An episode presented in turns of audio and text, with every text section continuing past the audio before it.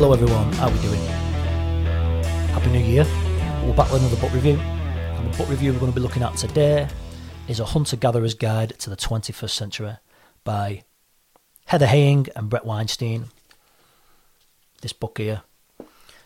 Why did I choose this book? I'd seen a few people um, had read it and referred it to me and said it was good, it was worth a read. When I spoke to Ed Cunningham from a Need to Read, he advised so when you get a book, sit down and set an intention as to what you want to get from the book. When I flipped flipped through the book before I started reading it, and it reminded me of um, Noval Yuval Hari Homo sapiens. Very much the same same kind of idea as that. And basically, it is it's telling you all about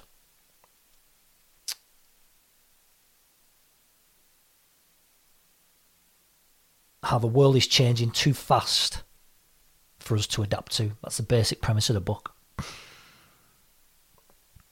So, Hunter's Gatherer's Guide to the 21st Century. The book is brought down into all different kind of aspects of modern life: medicine, food, sleep,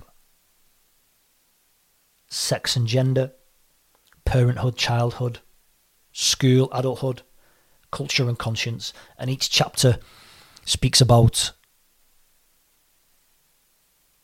how this subject was approached when we were hunter gatherers and we had not yet evolved to where we are today. And then it talks about the the novel approaches. And novel is a big word in this book. Let me see if I can turn that light down a little bit. Yeah, so the novel approaches that we've really come up with in the 21st century. Really interesting book, challenging book as well. Um,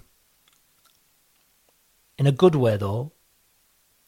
Not a book that I could, I had to keep putting it down, thinking about what was said. So it wasn't immediately, wasn't one that I, I sat and read. That sun is really bad, hang on. So it wasn't one that I immediately um, read from cover to cover.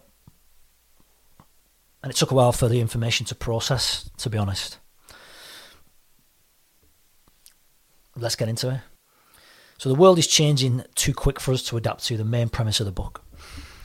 It refers to the, the Western world as the acronym WEIRD, W E I R D, and this stands for Western, educated, industrialized, rich, and democratic. That's how he describes the Western world. One of the themes running through the book from start to finish, and some of the ideas that I'm going to talk about.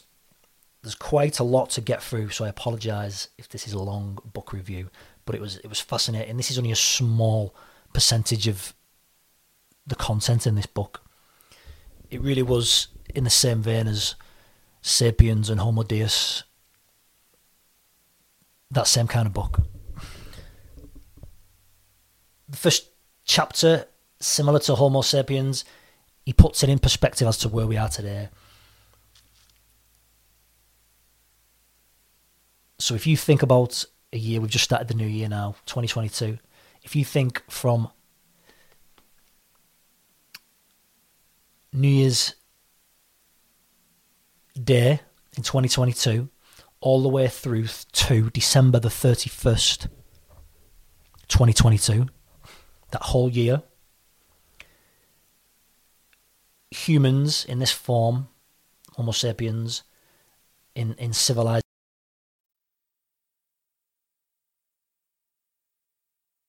one minute to midnight on the 31st of December, if you take a calendar year. That's how small and minute our existence is in the the whole existence of the earth, which puts it into perspective a little bit. Book is that we've created these things and technology and these aspects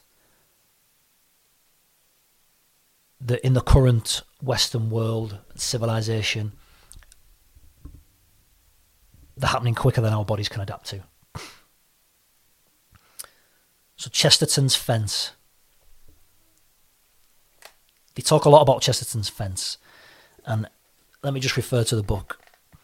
Chesterton's fence, named for the turn of the 20th century philosopher and writer G.K. Chesterton, the man who first described it. Chesterton's fence urges caution in making changes to systems that are not fully understood. It is thus a concept related to the precautionary principle. Chesterton wrote this of a fence or a gate erected across the road. So one person goes up and discusses the fence and says, I don't see the, the point in this, let us clear it away. A more intelligent type of person will answer, if you don't see the use of it, then there's no way I'm going to let you get rid of it. Go away and think. Then, when you can come back and tell me that you do not see the use of it, I may allow you to get rid of it. The example that they give in the book is about the appendix. So the appendix was never thought to have been have any point to it. It was pointless. Um, so they wanted to get rid of it. This was the idea behind Chesterton's fence. Once they actually researched what the appendix was for, it just seemed like a a banal piece of, I believe it's a piece of skin that hangs off the the intestine. Um, it actually, in times of disease and viruses and stuff, and the actual I'm paraphrasing as well, but I'm by no means no scientist or doctor. Um, all the bad bacteria jumps onto the appendix in your body in times of infection in the body. So it pulls it away, kind of, from the more important organs. I think I've got that right. If that makes sense. Anyway, so this idea of Chesterton's fence, just getting rid of something because it doesn't seem at the time to make any sense. So they, they use the phrase, just because you can doesn't mean that you should. Like the phrase in Jurassic Park when they're questioning whether or not they should bring back the dinosaurs. And Jeff Goldblum's character is like, just because you can doesn't mean that you should. Didn't question that in Jurassic Park, and inevitably it ended up going tits up. But anyway, the same idea applies. So we looked at medicine and this idea of reductionalism. Page 63. Sorry, I'm going to be flitting through the book here because there are some bits that are really, really important. So, medicine, this reductionist idea in medicine. So, they talk about dissecting animals to do tests on and stuff like and so we it just goes to show that when doctors prescribe this is one of the issues in the book doctors prescribe um, the same antibiotics, the same pills for each individual, the same idea, but we're not all the same. Even though we look the same, we are not all the same. And to the point in the book, comparative anatomy is nominally about comparisons between species, but comparing individuals within a species is in some way even more elucidating. So the attachments of muscles in humans never never differ. So we've all got the same muscles that attach themselves at the same point. However, there are large differences. There are large differences in circulatory systems. So, jugular veins, for example, can follow different paths. So what where one of my veins might start in the lower abdomen, it might go all around the body a certain way. In someone else, it'll be different. So the particularity is not critical, but it contributes to the difficulty of predicting whether a solution that works for one person will work for another because it takes a longer time to get to its destination, if that makes sense. So why would you why would you give one person a pill and the other person the same pill, the reason why it might not work is because it, it doesn't follow the same path around the body. So that was a reductionist attitude. They talk about a reductionist attitude, especially in the in medicine. Um, novel approaches. They talk about this, and this goes into the diet aspect of it. Um,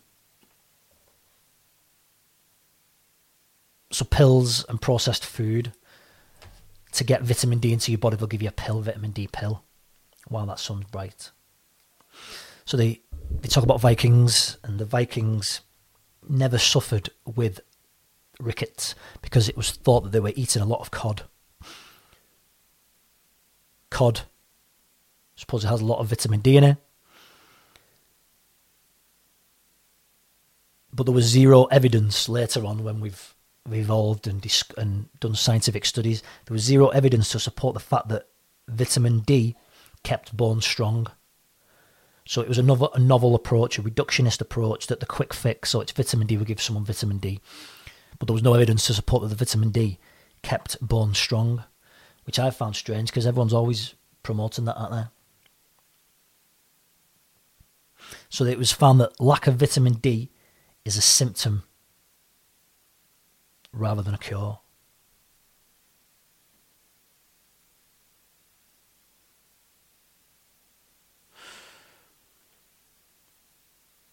And it was the same idea again behind um, sunscreen protection. So, again, a novel approach.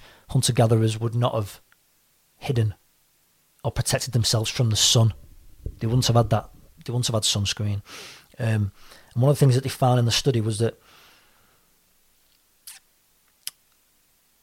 as sun exposure goes down, as you protect yourself more from the sun by either lathering yourself with sunscreen or not going out in the sun, to get vitamin D, blood pressure actually goes up. So does heart disease and strokes. So the reductionist thinking around vitamin D is you need to go out in the sun. But then protect yourself from too much sun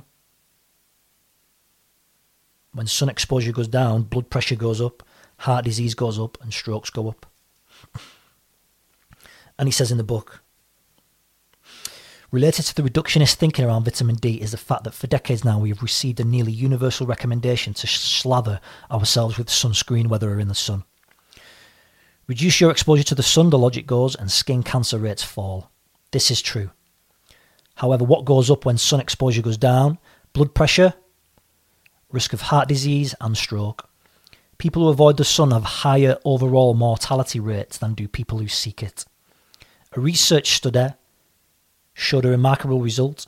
Non smokers who avoided sun exposure had a life expectancy similar to smokers in the highest sun exposure group, indicating an avoidance of sun exposure is a risk factor for death of a similar magnitude as smoking. So the reductionist theory as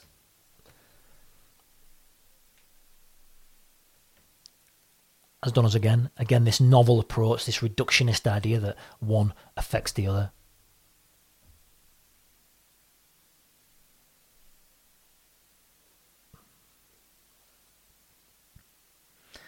The book is full of these little, little, um, little bits of studies, little um, conclusions, little bits that you can go, "Wow, I didn't even think about that." Like, we've always been told to not spend too long in the sun reduce your sun exposure.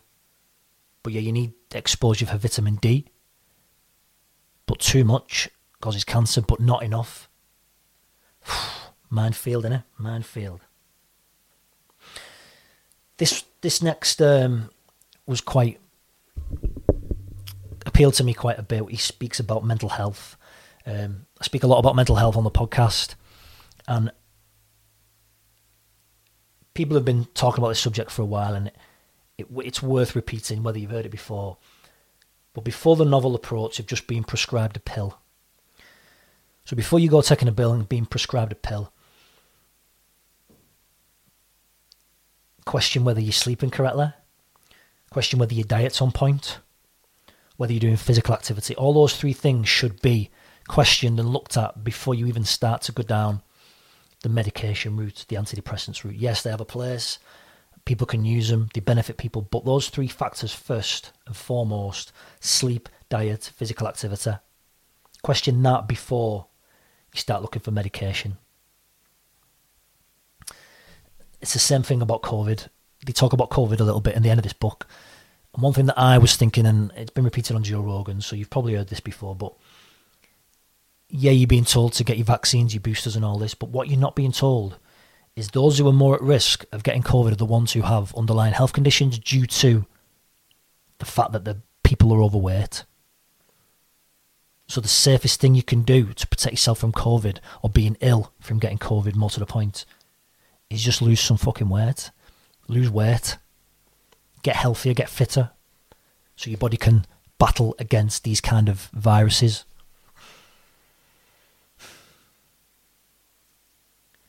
There's loads of good stuff in this book. Honestly, I could go on for days, and I would be doing it an injustice by going through and and telling you all the different things about this book because it's just worth reading. There's loads of good stuff. So, um, one things that he discusses about childhood, And I think some of these might just be separate podcasts because they're, they're, just solid gold. These he talks about childhood. Um,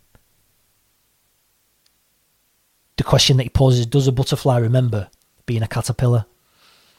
Um, and he he links that to social media. The problem with social media that we've got today, that from a very young age, kids are putting images of themselves, or the parents are putting images of themselves on social media.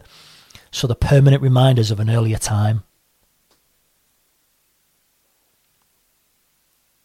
Permanent reminders of an earlier time. So that child, what they're saying in the book, will always remember when they're growing up an earlier time in their life, which may may help them, which may make them struggle really embracing adulthood and changing because we all change. I'm not the same person that I was in my teens. I'm not the same person I was in my twenties. But having these constant reminders of yourself from an early age of who you were, images, thoughts, may make it more difficult for these young people in today's age to really embrace growing up and therefore changing who they are. When I was reading this bit of the book, the first thing that came to mind really was the Only Fools and Horses episode. Um, Trigger, when he talks about he got an award dinner for off, off the council for having the same brush, same broom for 25 years. Um, the same broom, but it's had, but it's had 12 different heads and 17 different handles. so it poses the same question is it the same broom at the end of the day? So if we try and hold ourselves to a previous identity, this is going to restrict the future. And it, it really got you thinking again. Said it before, but what was hard in this book was to keep reading, not because it wasn't interesting, it was because I had to put the book down to actually think about the point that was being delivered because it really got you thinking.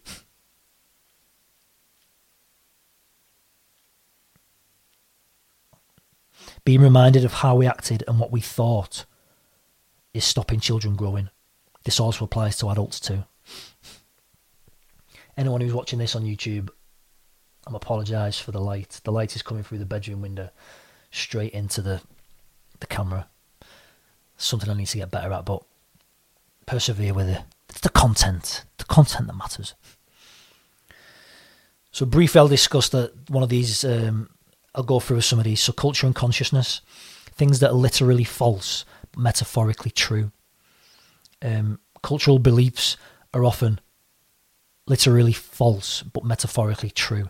It gives the example of um, farmers in Guatemala who all planted on a full moon for the belief that it would help their crop. It would keep them away from disease. But we all know that it's a load of bollocks. Everyone planting on a full moon is not going to affect um, the crop. So it was literally false. But metaphorically, what happened was because everybody synchronized the fa- the the crop. Everyone synchronized planting. Everyone synchronized harvesting the crop. Um, they created a giant clock when there was no concept of time. All the parasites that would have fed on the individual farms at different times couldn't obviously feed on everything at once. So it, it did actually stop the spread of disease among the crop.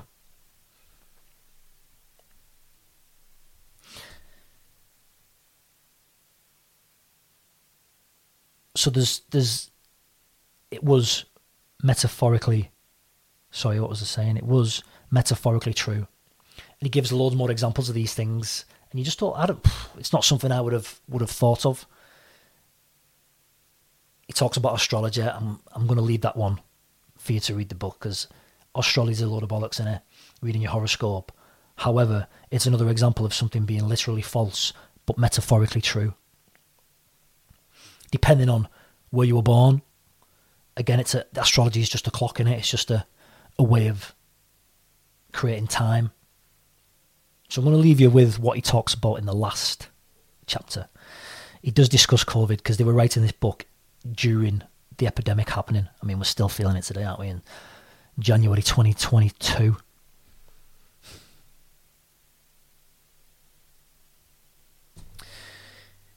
But he talks about this this the fact that the world is moving too fast for us to adapt to it. COVID, from the point of view of the authors, Heather Heying and Brett Weinstein, I'm not educated enough to comment on this, but I'll tell you what the view was, and you need to read this book. So, COVID is a product of technology. If we were all still outdoors, COVID would not exist. If we were outside, COVID cannot exist.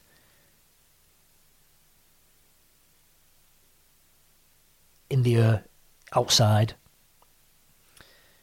It's a zero capacity trans- to transmit outside. So COVID is a product of the buildings, of planes. It's a product of the environments that we live in now, inside, in offices, in office blocks, in air conditioned office blocks, in houses. And I'm not saying I know what the answer is. I'm going to let you read the book. But it's interesting that, yeah, this has come along. If we lived outside, then COVID would not be a thing.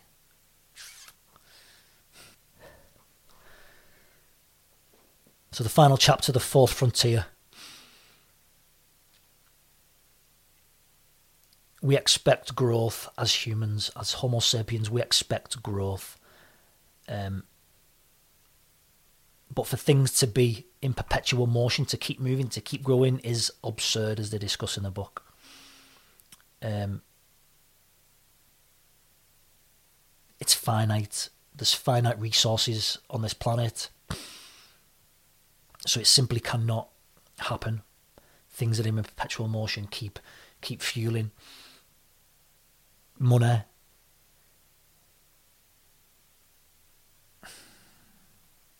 It gives a good example of especially we use the example of Apple.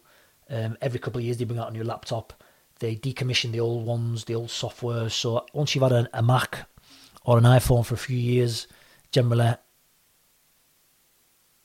they can't work. And you need a new model. They discuss that why that is a thing. If your laptop lasted forever, or the example they use in the book is the fridge lasts forever, then that has a knock on effect that would affect industry, that would affect commerce, that would not be sustainable for the Western, the weird Western civilization to, to carry on. Highly, highly recommend this book. Um, challenging, definitely, definitely challenging, but so interesting. So many bits and bobs in it that you can immediately just go, I'm going to look into that more. It was. It was probably the, one of the books of last year that I read, most interesting books of last year that I read. Um, so yeah, go and read it. Hunter Gatherer's Guide.